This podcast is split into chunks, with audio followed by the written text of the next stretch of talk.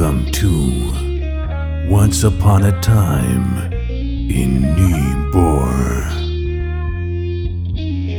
Hello and welcome everybody to the second episode of Once Upon a Time in Newball by the two film dudes. My name is Gustavs, And I'm Ali. and in case you're tuning in for the first time, the concept of what we're doing here is every two weeks, me and Ali pick a movie to talk about for 40 or so minutes, and in the end, rate the movie on a scale from 1 to 35 in honor of the 35 millimeter film stock. And this week's lucky film is the classic by Quentin Tarantino. The one about his favorite light bulb in a suitcase is Pulp Fiction. Uh, Pulp Fiction is a movie starring Samuel L. Jackson, John Travolta, and Bruce Willis in a non linear gangster movie. It is by far one of the coolest movies ever to be made, and it put Quentin Tarantino on the map as one of the greatest American filmmakers of the 21st century. So, Gustav, excited for this? I mean, this was I feel like this was inevitable. Yeah. This movie, you just you just can't escape it if you enter the movie realm. So, I am I am actually excited though. This movie is this movie is very special to me. I feel like everybody who knows me knows that this movie is uh, by far my favorite movie and is the movie that kind of got me into good movies and actually appreciating movies when I first watched it w- with my dad when I was 13 or 14. Yeah, I was around the same age. Before that, I didn't take movies that seriously, but I watched this and then I understood that cinema can be something special and I just gained a completely new respect for the movie. But I think we should I think we should start this off by actually not talking about the movie. Let's talk about let's talk about the movie about when it came out and its place in the cinema history before we dig into the movie. So it's 1994. Quentin Tarantino is almost almost a no name. Not really. I mean, he had written True Romance. He had uh, directed uh, his debut Reservoir Dogs, which was pretty popular, and uh, had a bunch of cool guys in it. And this was his second movie. He wrote it with Roger Avary. Of course, both of them got the Oscar for the best original screenplay for this masterpiece. Did. And it's the 90s. It's just cool movies coming out all all around, you know? What do you think about that?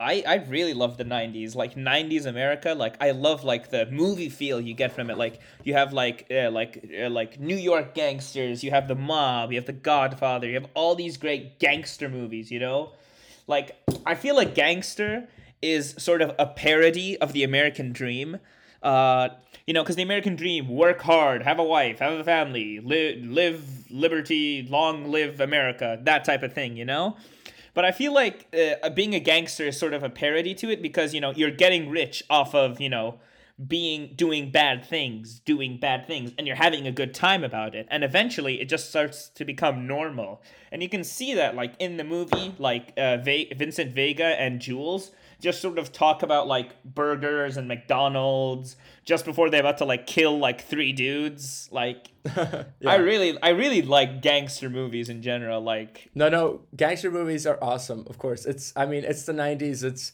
it's the pinnacle of cool movies, I think. And I mean, it even Pulp Fiction came out on the same day in the US as Shawshank Redemption. And I Really? think yeah, and I think that already sort of sh- shows by itself what what kind of a what kind of a time for cinema that was uh, in the USA and all over the world. It's just just great cinema all around. We were born in the wrong decade, man. I swear. Oh, don't don't start with this. it's it's we still have good movies coming out today, but Pulp Fiction. If we if we dig right into it, it's so different than you know we discussed Fight Club last time, and uh, we sort of went so you know it's a movie where you just have to go deep with the philosophical and psychological and sort of try to try to get what what they're trying to tell us and Pulp Fiction is just the complete opposite. it's it's it's but it's it's, it's in a good way. It's just a bunch of characters. I feel like this is every Tarantino movie though, kind of. It's just a bunch of characters in this world that's this really rich, vibrant, colorful, saturated world. They're just doing their thing, you know? They're just like they just have an agenda. They're living, they're talking like normal human beings about burgers and foot massages and they're just doing their thing and it's so magical and it's I mean some people say that I f- some people watch Pulp Fiction and they say that nothing happens and the same I feel like uh, Once Upon a Time in Hollywood gets the same critique. It's, people say that nothing happens. It's just a bunch of people doing a bunch of random things. And I think it's kind of sad that a bunch of people can't appreciate these types of movies because, you know, you are so you're so used to the classical Hollywood movie three act system where, you know, you're introduced to these characters, everything goes good, then everything goes to shit, and then in the end everything resolves itself. But it's just these types of movies, you know, they give you a completely different vibe, but they give you an experience. I, I know it sounds really cliche to say it, but I feel like Tarantino gives you an experience, you know? He really does. I mean, with those movies, all you have is, all right, here's your characters. You start to like them. You start to like them. Whoa, cool action scene. Oh no, it's going, things are going badly. Oh no, oh no. Wait, the good guys succeed. And ending. Like, those types of movies, you turn off your brain, you watch them, you enjoy them. Yeah, they're not bad movies, but these movies they give you something else entirely. It, I, am gonna give it the same type of line I gave Fight Club. It's human, you know. Hum, yeah, like life isn't uh you know uh plot line. You know, it it goes left, right, sideways, uh three directional movements. Like you can't have life like normally following a structure. You know, life is unstructured. You know, you kind of have to just go with it. And Tarantino gives so much richness to his characters with these with his dialogue. Of course, everybody everybody talks about his dialogue all the time, and but it is it it is. I mean, there's a reason we talk about it. You know, he he introduces he, his characters with this dialogue. That's the way he chooses to give them character. It's even it's even in the movie in the end when uh, Harvey Keitel, uh, the wolf, he um he he goes to the to the Joe's uh, monster truck uh, whatever thingy and he tells he tells uh, Joe's daughter that just because you are a, are a character doesn't mean you have character. So and I feel like Tarantino it's it's it's clearly a thing he really values and is it's important to him that his characters have character. I I, I love the dialogue in this movie. It's so good. Tarantino has a way with movies in where he takes like the dullness in human conversation and then uh, he like removes it entirely. He takes everything that's great about conversation and hypes it up tenfold. Like one of my favorite scenes from the movie is when Vega and uh, Mia, Mia Marcellus, uh, yeah, I was just about to say when they talk about the silence yeah, and, and the dialogue. comfortable silence. You know, I've always felt yeah. that. Like you know, like I really like someone I can share a nice silence with. You know, and that's that's the thing. His characters are so relatable. You even I mean, none of us are none of us are gangsters, and we aren't. Speak for gangsters. yourself, man. of course, but we aren't gangsters' wives, and we aren't boxers. But you know, we still relate with these characters. I mean, when you're driving in a car with your buddy, you talk about like your trip to Amsterdam. You talk about, you know, why like a, a quarter pounder is called a royale with cheese. You just talk about these random things. That's how that's how human conversation works.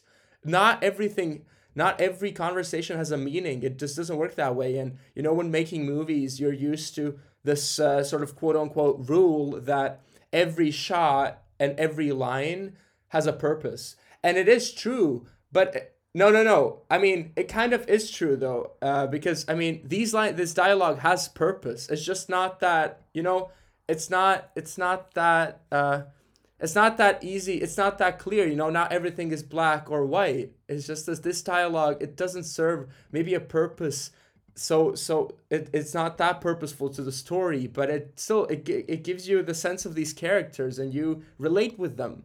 And then you like the movie much more because you feel so much more immersed into it. Okay i can agree with that. I mean yeah every everyone's like oh yeah wow look at this shot how useless. Like no it's meant to give you something. It's meant to give you a feeling. It's meant to illustrate something meant to show you this meant to show you that. Like one of my favorite shots from this movie has to be uh uh well it's not one of my favorite shots it's just a shot i really like.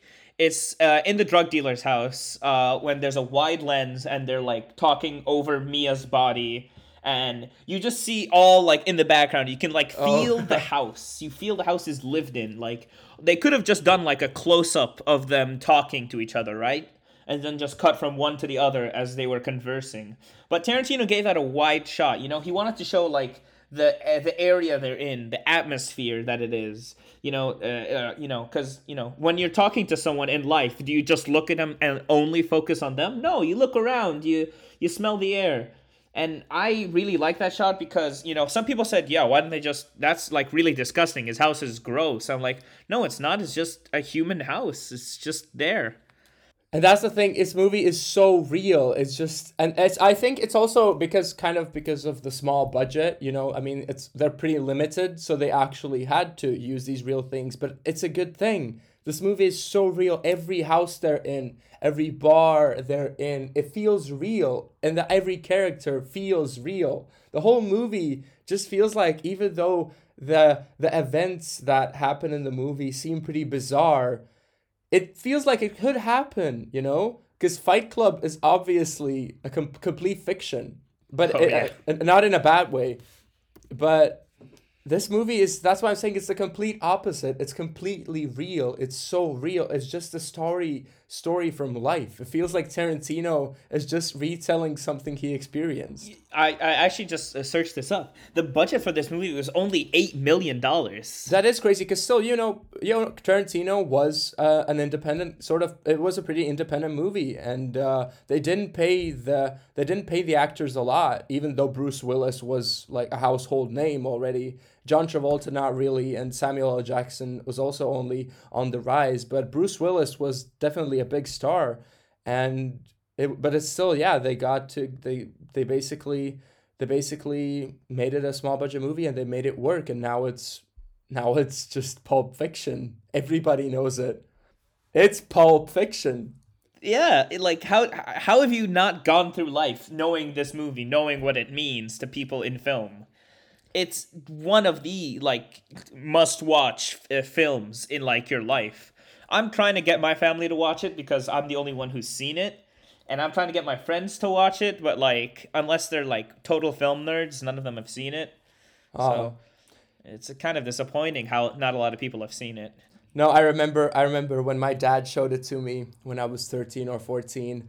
I like 2 weeks later max, I grabbed my friend my best friend. I was like, "You're staying over at my place. I got to show you something." and we watched the movie together and he loved it just as much as I did and uh, I'm I'm I mean I'm I'm so happy I did that cuz you know these it's it's such an important movie and uh, I, yeah I agree with you everybody should watch it because it's just it's just yeah it's just it just has this such a great such a great magic and value to it it's so great one of the one of the other things I really like about it is uh is the is the Butch storyline. I have to say that's my favorite storyline of it. I was just about to ask, like, which which which story is your favorite? I, I love the character arc that Jules has through. You know, like he finds like he believes he sees like the the missed gunshots as a sign of uh, divine intervention, and sees his life and sees his life like it needs to take a new direction. He needs to stop the gangster. And uh but i have to say that butch storyline was so weird and funny and like human. It was amazing. And yet it's so meaningful. Like exactly. we, we start off with the with the christopher walken monologue which is so great. Such oh, a good monologue. I love christopher walken's voice i know it's so soothing and how how he just he goes from this pretty emotional story. He's just like, yeah, your grandfather hit it in his asshole, and and he he it's just such a great story, and it has such such meaning. This watch, it's such a meaningful item in the movie. It's such a symbol. And how how I mean, afterwards, Butch, you know, all of his uh, ancestors have gone through so many troubles and so much pain to get this watch to the next generation, and now Butch has to you know go through through his through his obstacles when he has to get the watch. This is you know going uh, going back uh, going back to his apartment and meeting Marcellus and you know uh, killing Maynard and Zed. That's his World War. You know that's Yeah. his that's his hide quote unquote hiding the watch watching the asshole thing. It's so meaningful, but yet also at the same time, as you said, it's so quirky and funny. When, when you were watching this, did you really expect them to pull a gimp out of a freaking box? At that point in the movie, it was past halfway. I didn't expect like I had like I was just I didn't I wasn't surprised by anything anymore. This movie, I was just like, okay, movie, show me show me things. what I what I really like in the movie is when he's like about to go save Marcellus again. Like we can talk about the morality of that. I just want to talk about it in a literal sense. When he looks like he's picking a weapon, he's a kid at a candy store. I swear to God, I would have done the same thing I if know. I saw a katana. I would have grabbed it and murdered them. It is so I mean, first of all, we know we know Tarantino's obsession with Asian culture. I mean, he loves he loves it. But on a second note, you know, it's so funny. These it's not the only time in the movie when this happens. When we know that Marcellus is getting raped in the basement, and uh, Butch is just spending his valuable time picking a weapon. Like like you said, like a kid in a candy store. Same thing, you know, when um, when Vincent is uh, driving Mia when she's ODing to uh, to the drug dealer's house, and he's he's sort of he's sort of like fuck Vince Vince was it or something? No, I don't The remember his name. Yeah. Lance. Lance, not Vince. Anyway, he's like, Lance, pick up, pick up, and he's so stressed while Lance is just watching a cartoon eating cereal. these these contrasts between such like stress and such like like so being so chill. Tarantino completely makes fun of these characters while at the same time being real because that's also how it happens in real life. Sometimes tr- time is just so contrasted while somebody is in stress you're just completely relaxed and like don't give a don't give a shit about anything Yeah. Like while I was uh, sleeping, someone could have been like, you know, fighting like in Afghanistan, like crossing a minefield, and there I am just sleeping, eating my uh, granola cereal. i mean that's a pretty ex- that's a pretty that's a pretty big extreme but yeah, Yeah, you're it- right yeah, like you, you are extreme. completely right but yeah no but the the example is there obviously and tarantino i, I love it it just it's so nice this contrast and makes it so funny how these characters like are just yeah the complete opposite Did you like like Tarantino actually like played in his own film? Like he was pretty good. I mean, that's the thing, though. He studied acting, and uh, uh, he has he has said many times that he's really happy he studied acting instead of instead of directing because it made him first of all understand actors much much better, and uh, how to work with them, what what what they feel, how what's their work like, and on a second note, uh, he th- sort of just thought it was a really valuable. Uh, humane experience to sort of understand because acting is the study of humans you know you study yourself as a as a physical and mental human and uh, he he has said that yeah he sort of acting made him understand and uh, you know and he acts in his own movie and i love i love his character i think that's also one of my favorite uh, uh, one of my favorite scenes in the movie just the whole uh, the whole the whole scene in uh, Tarantino's house where they're cleaning up the car and the wolf. I mean the wolf, such a cool wolf. character. The wolf is the best. Harvey Yo, he Keitel- reminds me of uh he reminds me it's it's a bit of Godfather with a bit of Goodfellas in there, you know? I know it's yeah. That's that's actually a pretty good mix. Yeah, he is. He's so cool. He's the Yeah. coolest guy ever, and I feel like uh, he could take care of anything. He could fix anything. Harvey. He looks like Robert De Niro. Awesome. He kind of does, but I'm happy it was it wasn't De Niro, but it was Harvey Keitel. Nobody else could have played it better. It's such a great character.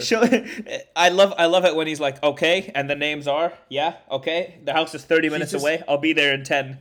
I know it's so great. I love it, and uh, the whole scene is so perfect, and how how Tarantino makes you know the gourmet coffee.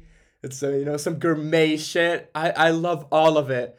Every line in the movie, every word that Tarantino and Roger Avary have chosen, every word is perfect. No other word could replace any word. Like uh, It's You know what I, I like? In most gangster movies you see, you only see gangsters, and their only obstacles, cops, right? Like, hey, yo, Jimmy, take him around the back, but hide him so like the cops don't find him. But like in like in the in the movie here, his wife has to he they have to hide it from his wife. You know, they're like, all right, we got They have to hide it from his all wife. right, we got yeah. 20 minutes. Let's go hide let's go let's go hide a body, but from who? My wife. If she finds it, I'm divorced. No marriage counselor, no no custody, just divorced. And I don't want to get freaking divorced. Yeah, and that's the thing. It's not like they're gonna have any trouble with cops or anything. It's just that we literally have the situation where uh, Tarantino characters Jimmy, Jimmy's wife, is coming home and he doesn't gonna want to get divorced, and that's the problem of the of the story. There's no actual like. I mean, I don't want to say that it's not a problem, but comparing to getting arrested for life, I mean, getting put in prison for life, that's not a problem. But you know, that's the problem here, and it's again so such so humane, so human. Yeah. I know. It's It's, such a real life situation. Yeah, it's like you know, it's like when you break something and like, oh, it's like when you break something, you're like, oh no, my mom's coming home. I gotta hide this real quick. Like you can relate to these characters. Like these characters, this movie, everything about this movie is relatable in some way or another. That's why it's amazing. And I, I, I know we've probably covered this, but I really want to get back to it because there's a lot to cover. The dialogue in this movie, c'est magnifique. Yeah, any word, every word fits perfectly, and every line says something about and reveals something about the character or the characters. It's it's it's amazing. I these characters have such soul, such such richness to them. They feel like people you would want to meet in real life. They don't feel like movie characters. They feel like, you know, the people you actually see in LA. and I like how they impact the story as well. Like you see Vince and uh, uh, you see uh, Vince and Jules just talking in the car, and like they're talking so nonchalantly about like like killing five guys, Royale with cheese, and like the audience, like yeah, of of course Tarantino loves his violence, but like you know the audience like they get also like kind of desensitized. They also act nonchalant when like he kills them and that, you know. They take you take on true. the That's attitude of the characters and i love that that just shows how like relatable uh, they are and it's I, I just love it so much like words barely describe my joy and that and then this dialogue i mean the way the way this dialogue is so great that's how the movie that's the main reason the movie has gotten such cult such a cult symbolic you know title. So it- that's why it has become this cult classic. All so many memorable and just amazing lines that are now like everybody knows of. Royale with cheese everybody knows that it's pulp fiction. The Ezekiel 25:17 Bible verse, which is not actually from the i Bible. am the foot master mother effer. Yeah, I mean, that's it's just Ezekiel 25:17. such a samuel l jackson I thing know. to say I mean, Samuel L. Jackson, he's such a great guy and he's so amazing in this movie. I mean, honestly, every actor in this movie did such a great job, including Tarantino. I and I'm so happy that Travolta got his career sort of re sort of re, no revived. I mean, it was he sort of he was going pretty well with Grease, you know, but then it kind of it was kind of falling down. I mean, yeah. So I'm just really happy he got his career out of this movie. He deserves it, and he was great in the movie. He he's a bit he's he's just a tiny bit douchey, i think that's but I like it. yeah it's like the douchey that like you can like respect you know Yeah, he is like a bit annoying at times, but I still love him. He he he he really he's also such a rich character, and he you know he's when he gets like kind of you're not pissed, but kind of annoyed about the five dollar shake. Yeah. That's a $5 shake? Things. does it have bourbon in it Yeah. Yeah, exactly. Like how he how he sort of how like because that's what a normal person would do. They would also be like surprised about a five dollar shake. I I I'm, I love every character in this movie. It's so great. I mean, what I really like about uh, Vince's character, I mean, uh, Ter- uh, Travolta's character, is just, you know, he's just really just kind of like.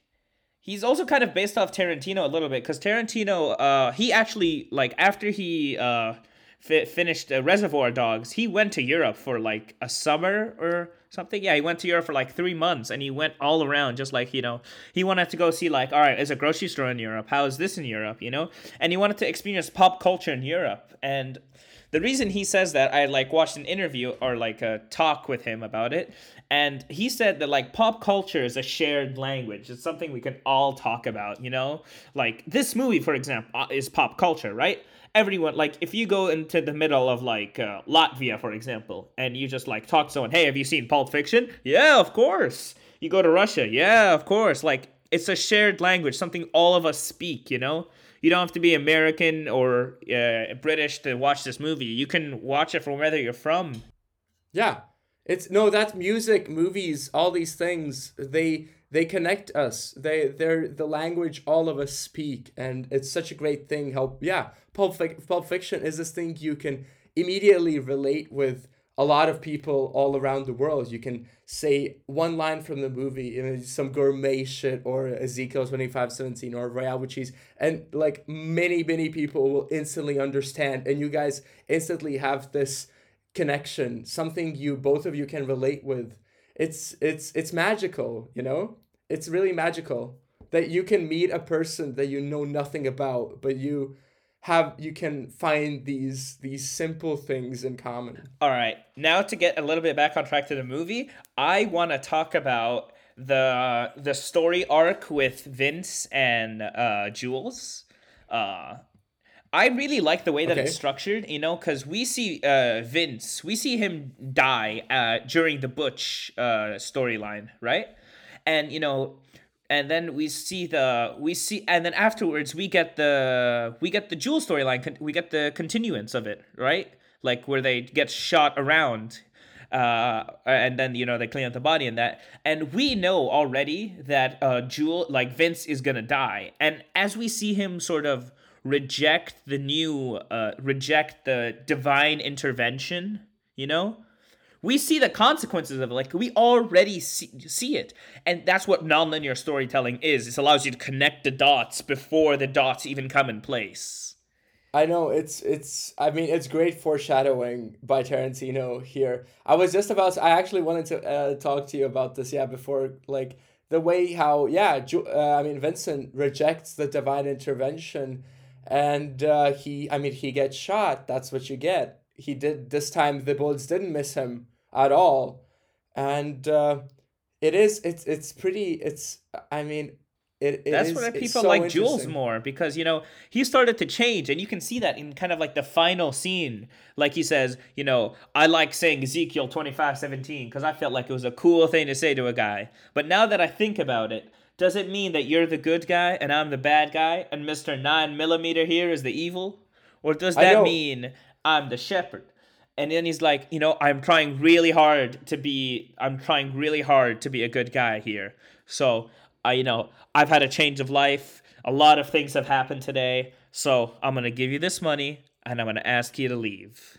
It's so interesting. It's so interesting how how jules jules has such an interesting character arc. As you said he has so such an interesting character development how I mean, compared to, I mean, I, I love Vince, Vince, but he he his character arc is pretty linear, to be honest. Like, I mean, he doesn't develop as much. He's just an interesting character all around, and I loved, I I love, I love meeting him. But Jules, we go through, we go through. I mean, we just go through that one morning. You know, it's a few hours of his life, and during those few hours, his life completely shifts upside down and we experience that. And i think that's also i mean the main meaning of the movie. Of course there's butch and everything else but you know i think that the main main if i had to think pick up one thing that the movie really wants to tell you is the development of Jules and how in uh, about three hours his life is completely changed. Uh, uh, one thing I really like about Jules Sorek is kind of how he dies. You know, I'm I'm kind of going back to this like it's being human thing. Like you know he has to use the toilet, right? Like it's such like a like a dumb silly thing to happen, right? But it happens to you. Like you're just sitting there, like kind of just waiting for something, and you're like, oh, gotta use the toilet and you kind of just you know you leave your gun unattended and you're just reading a book on the toilet relaxing you know yeah it's so interesting though M- toilets have a really important actually toilets are a lot in this movie You know, like Vince goes to toilet, goes to the toilet when he dies. Vince goes to the toilet in the diner. Uh, just when, just when, uh, uh, Honey Bunny and Pumpkin are starting to rob rob the diner. Uh, like the toilet, Mia goes to the toilet to snort cocaine. Uh, toilets, and then Vince goes to the toilet also in uh, Marcellus's house. Actually, Vince goes to the toilet a lot. Yeah. Huh. who, who knew Vince's Vince's story arc was toilets? He he goes at the most inopportune times, but then again, isn't that what the toilet is for? For the most inopportune times? It is.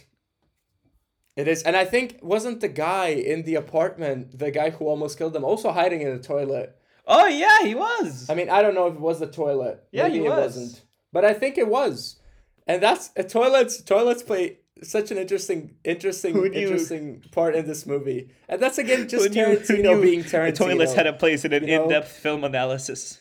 Uh, it's it's great. I honestly I admire Tarantino so much for these exact things. These small, quirky, ama- just so so such little but such meaningful things. I love it so much. If I had to sum it up in two words, they're just Tarantino things. yeah, yeah, just Tarantino things. So besides the story arc of uh, uh of Jules, what do you think of the one of like I know we talked about this already, but uh you want to like comment on anything from the Butch storyline? I mean, as I said, the Butch storyline is based on the watch. How how of his of his sort of journey to go through a pile of shit to save this watch, and you know this interaction with Marcellus. Also, I feel like this movie is about character arches. You know, I mean, Butch also his life has completely changed. Marcellus's life has completely changed. You know, both of these characters they go they go through they go through this thing they go through this very weird interaction in this um, pawn shop's basement with these two weird creepy dudes. And it's it's so interesting. I think i think butch i mean as of, of course he doesn't de- like maybe develop as much as a character but he definitely experience he definitely like has an experience and it goes through that he goes through. And it's I like great. the dialogue he has in the hotel with his wife. That part, like, that felt like really like I felt like I was just like watching a couple, like not even acting. I know it Like, was. uh, oh, I love I love a pot belly. I know the word that comes into my mind is just cute. Like it's just a couple. Yeah. It's just a couple like actually being cute with each other. It's it's it's so great.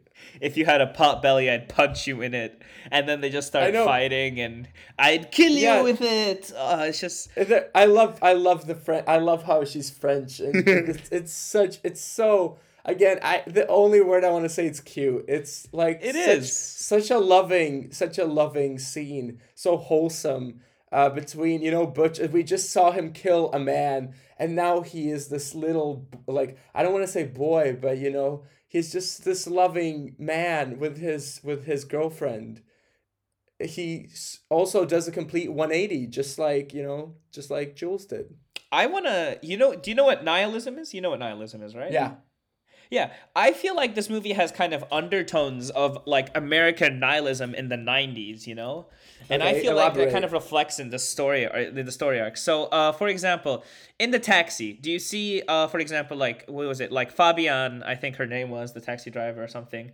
Uh, asks her, "What does your name mean?" And then he's like, "I'm American. I'm American, sweetheart. Our names don't mean anything." You know. Yeah. And you know, you see Jules and uh, Vega uh, just start talking like you know, talking nonchalantly, and then just killing lives. You know, nothing matters. This doesn't matter. This doesn't matter. And you know, you know, from what like I've like read and watched about the '90s, this seemed to be like the sort of characteristics of everyone. And I feel like Tarantino's trying to say that, you know, after, you know, the bullets missed Jules, he saw that he needed to like start caring. He needed to stop looking at everything through, through such like a dead lens, you know? That's why he changes. And then, you know, you see Vega, he doesn't change, you know? He still stays the same. He, he still stay the same. And what happens to him is sort of like yeah. a consequence of nihilism, you know?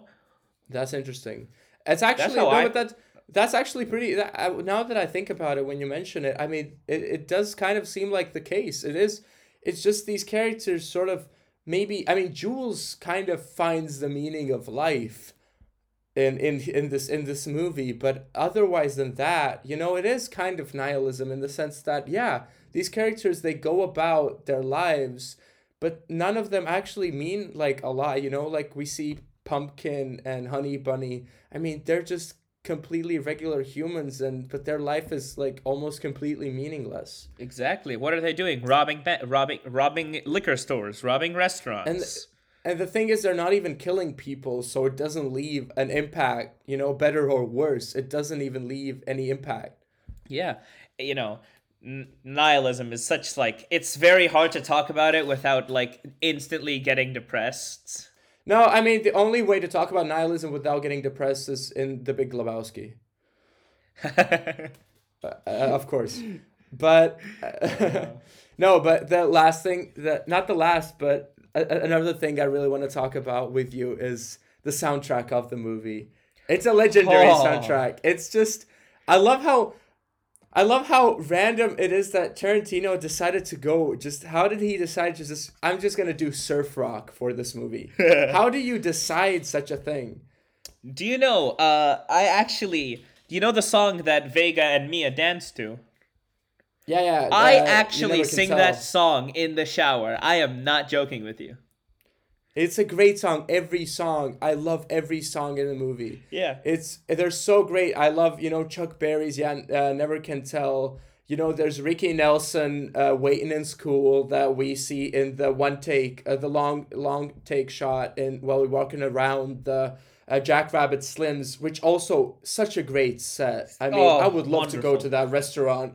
I would love to get a burger and a five dollar shake in that restaurant. Oh, I would. Oh, yeah. Uh, I get. I get a really yeah. bloody steak because that's. I know. I, I have to lie. I, when I was rewatching uh, this, uh, when I was rewatching it last night, I looked at that steak and I actually got really hungry. And I really actually, yeah, I, I was the same. I really wanted to go to like a '60s diner, you know, and just enjoy one of my favorite one of my favorite sets one of my favorite sets in in a movie i would i would love to that restaurant would be my favorite restaurant if it existed and yeah and then all this all this other surf rock you know we have Kool and the Gang you know it's jungle boogie of course Misirlou, the theme song that you know now everybody knows now of course everybody knows the black eyed peas song which i'm not mad about it's a great song it's so much fun but I it's the soundtrack. It's it's such so legendary. I and I, I mean it's a known fact that Tarantino does make his movies around his soundtrack, and he he chooses songs very specifically and very carefully for his movies. And I I mean I respect that a lot. I it's it's he he chooses every song so carefully and I mean it shows every song fits perfectly in the movie it's such a great collection. I mean, "Girl, You'll Be a Woman Soon" when Mia is you know singing to it. It's just I I relate to her there. I I I do the same thing. Yeah. I was I was also kind of singing along and dancing when that happened, you know, because that's Yeah. you know that's that's what these songs I feel like are supposed to do. They're supposed to like get you in a jig, get you in the mood, same mood the characters are in when they're like listening and dancing to these, you know. Yeah. I feel like that's what Tarantino tries to do with his characters. He tries to make like he tries to like make the audience reflect the characters, uh, kind of not emotions but like mood. Yeah. I mean these I mean yeah, the surf rock I think I mean I don't know what Tarantino was uh what, what it what was his, his intention with the surf rock, but overall, I mean it fits the movie's weird, I mean I want to say weird vibe perfectly. It is a weird movie. It is a weird movie and it fits the vibe perfectly. Surf Rock is just this I mean, it's chill, it's relaxed, and it fits the 90s LA scene perfectly, I think. Yeah. Like you watch like LA Confidential, you watch like any of these like LA gangster movies. Yeah, yeah. You like you get a feel for LA and like this world feels so rich and powerful and like, you know, like uh I I just really love the the sets and you know the way Tarantino builds his worlds. But Gustav, I have one thing to ask you, and this is one thing I cannot avoid talking about with Pulp Fiction. What do you think is in the briefcase? I I think this is the best question to end this on. I think we I mean we have to talk about what's in the briefcase. we have to. I've heard so many theories. I always ask my friends what they think. I mean, I've had long talks about this. What's in the briefcase? I've heard, I watched like a bunch of videos. I mean, it's my, it's one of my favorite discussions ever. But what is in the briefcase? I mean, I think, I think what's in the briefcase. I actually think it's sort of, um, I mean, this is gonna sound pretty cliche and probably like going way too deep, but I think it is what I mean, I don't want to say the meaning of life, but it is the thing that Jules finds and Vincent uh, decides to decides to uh, ignore. Reject. Yeah, reject. Yeah, that's the be- that's the better word. I mean, Yeah, I, I, I was kind of hoping for a more literal, like I was really like thinking you were gonna go for a literal one because I wanted to dig into like the metaphorical sense of it. I mean, I don't, I don't, I know Tarantino has like even said himself how he he does he's he, he never tells what's in it because you know it's for every watch viewer to decide. But I mean, if I do want to go deep, which I and I like, I like you know, I I'd rather go for the deep explanation rather than the simple literal one. I think I think it is the meaning of life, even though I mean it sounds that sounds way too philosophical, but I think it is this divine intervention, this uh, this sort of thing, and I mean we also see how Vincent when he first opens the briefcase in the the the apartment, he's like, oh yeah, we happy, but he never he doesn't like he doesn't go any more about it, and if I mean it, it does kind of feel like he doesn't really care, he's just doing the job well jules is jules is really this this really deep person with a rich personality that uh, is sort of ready to accept this thing Well, when I first saw the movie, my dad was like, "Oh, it's clearly gold," and I'm like, "No, it's an orange light bulb in a case, obviously." i mean both of those work yeah It probably was an orange light bulb in the case for that like reflection, you know. you know some people i mean some people say it's butch's watch Oh. Yeah that's an interesting one. I i but i don't really see how it fits the storyline but i mean it's some people do say it's butch's watch but i guess that also could be in a symbolical way you know this sort of uh symbol which uh which you go through a lot of obstacles in life to get to and to uh keep and pass on to your uh your uh your kids. Yeah, I feel like the golden like uh, hallelujah lights coming out of it kind of like add to like the religious undertones of the story, you know? for sure Like for sure I for I sure. like really like it cuz like, you know, Jules isn't religious, obviously, you know. You can't be a religious you can't be a religious like mobster ju- just like kills people on the regular, you know? But you know, he still find he doesn't like he may like I feel like like he's agnostic or maybe because he's like seeing like the bullets changing as like an act of God, a miracle, a sign to change, and like what's No, I mean, I mean, he. I, I don't think. I think saying he's not religious is a bit too much. He is definitely religious, just not like not really religious. He's not, you know. okay, yeah, I could see that, but like like you know the briefcase is a sort of is a sign of like you know protecting what's important. You know they will. He's gonna fight for this. He's gonna kill for this. Like he would have killed, uh, like Ringo. I'm gonna say Ringo because it's easier than what was his name? Like what was his pet name? Like Honey Bunny or Pumpkin. Yeah, I'm not gonna say Pumpkin. I'm gonna call him Ringo. Uh, uh, I, like you know, he holds a gun to Ringo's head. He's like, "I've gone through too much shit to get th- to get to have you take this away from me, and I'm not gonna let you stop me." You know, like I feel like you know it's sort of not purpose, but sort of something worth protecting. You know, change, meaning.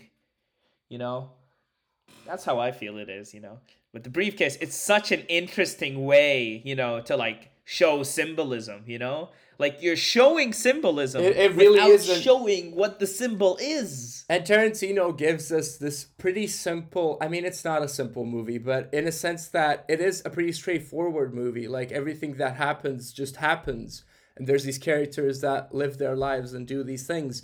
But then again, I mean, it does have this mystical, my, mys- mystical briefcase, and that that changes everything. I mean, it gives this movie this weird energy. Uh, That the, the briefcase, you know, everybody wants the briefcase, and it's Marcellus's briefcase, and uh, yeah, I guess we'll never know. I mean, but it is every time it is interesting to talk about because the more people, I mean, as many people, as many opinions about it. I feel like it did the same kind of thing with Fight Club, you know, like that type of thing, you know, that type of like mystery behind it is gonna like drum up theories and like make people rewatch it for years on end, you know. But that and that's and that's just how you. That's a good movie. If if it keeps the discussion going, it's a good movie.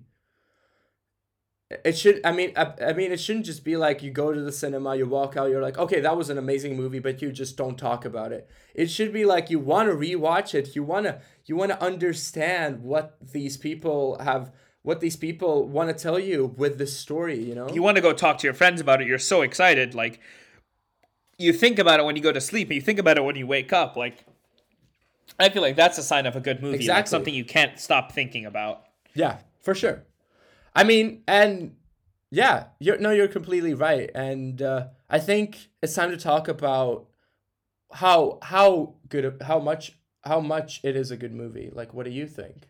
How how would Oh, the rating. the rating? How how good of a movie is it, Ali? I want you to give your final rating of this movie. You know, I did something a bit premature last time and rated Fight Club 35 out of 35.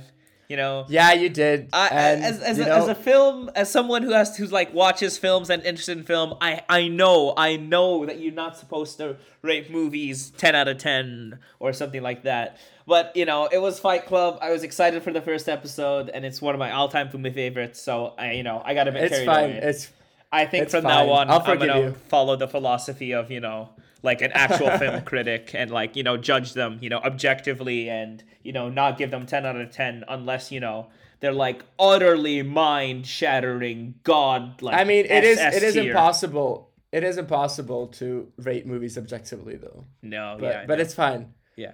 But it's fine. I'll forgive you. I have to give this movie out of thirty-five. I have to give it a thirty-three. Okay. And why? How come? It, it's Pulp Fiction, man. this movie. That's I like I like that answer. I like that answer. like you know you have so many like memorable lines you have so many memorable like dialogue scenes like english motherfucker do you speak it like i say that line like every time i talk to one of my friends or like you know i like saying that and it's so fun you know just the and you know the movie itself like it gives you like you can dig like however deep you want to dig into this movie it's there for everyone. Like you can see it as a cool gangster movie or you can like take the philosophical meaning, meanings of nihilism and apply it to this story you know or you could just you know see it as a movie about a briefcase with an orange light bulb in it you know like this movie is literally for everyone and it's just one of the perfect gangster movies perfect movies of the 90s and it's definitely one of tarantino's best movies ever made That is very very true. I mean, on my behalf, I would oh, I would I would give it I will give it a 33 as well. I mean, it's it's my favorite movie uh, of all time. I'm not saying it's not the best. I don't think it's the best movie that exists, but it's my favorite, and those are two very different things. I mean, it's it's this movie means so much to me, and it's just I'm I'm very biased about it, and I'm not ashamed of it. Uh, this movie means a lot to me. I love it from the bottom of- of my heart. It's I think it's such a great movie, and as you said, the pop pop culture uh, element of it is so important. It has become such a classic, and it's so great. You hear you know you hear these lines in songs. You hear them just quoted daily. They're memes. I mean, it's it's a great movie overall. It's just a great story with rich characters and real a really interesting storyline and I, I love it. I love I love what Tarantino has done with it and I'm so happy he made this movie and also how this movie impacted his career and just launched him into space. yeah like this movie like made him make like some of his other like best films ever Of course, yeah. and i'm glad that happened No, me too. And then I mean, I would I would consider I would still consider Django uh Tarantino's best movie. But I mean, Pulp Fiction it it just has it sort of has a value of its own. You know, It's it's it's just you can't ex- you can't put it in words. Such a great movie. I love every every every second of it. Quick side note: my favorite Tarantino movie is Inglourious Basterds*, and I know I mean that's also such a great movie. It's it's up there. it is, but you know, everyone, you know, everyone's like, "No, it's this, it's that, and that, and that," and I feel like that's a perfect like example of Tar- you know, of Tarantino's career, of general. Tarantino's career, you know. Tarantino's career. Like they're all so good. If you had to pick like one of like the best Tarantino movies, you'd have a like heart attack trying to do it, it. that's a great discussion for another time. That is a great discussion for another time. So uh, we want to thank you all for tuning in and listening in to us rant about our one of our favorite movies of all time and one of the best movies of all time. I have to say so. Uh, and yeah, me and Gustavs are really happy that you tuned in, and we hope you tune in, in again for the, in the next two weeks. For Gustav, you want to tell them? Uh, in two weeks, you guys are gonna hear the third episode of Once Upon a Time in Newbo by the two film dudes when we're gonna be talking about Dark Knight by Christopher Nolan. I hope you guys are excited for that. Stay tuned. Thank you for listening, and we'll see you in two weeks. Peace. Bye.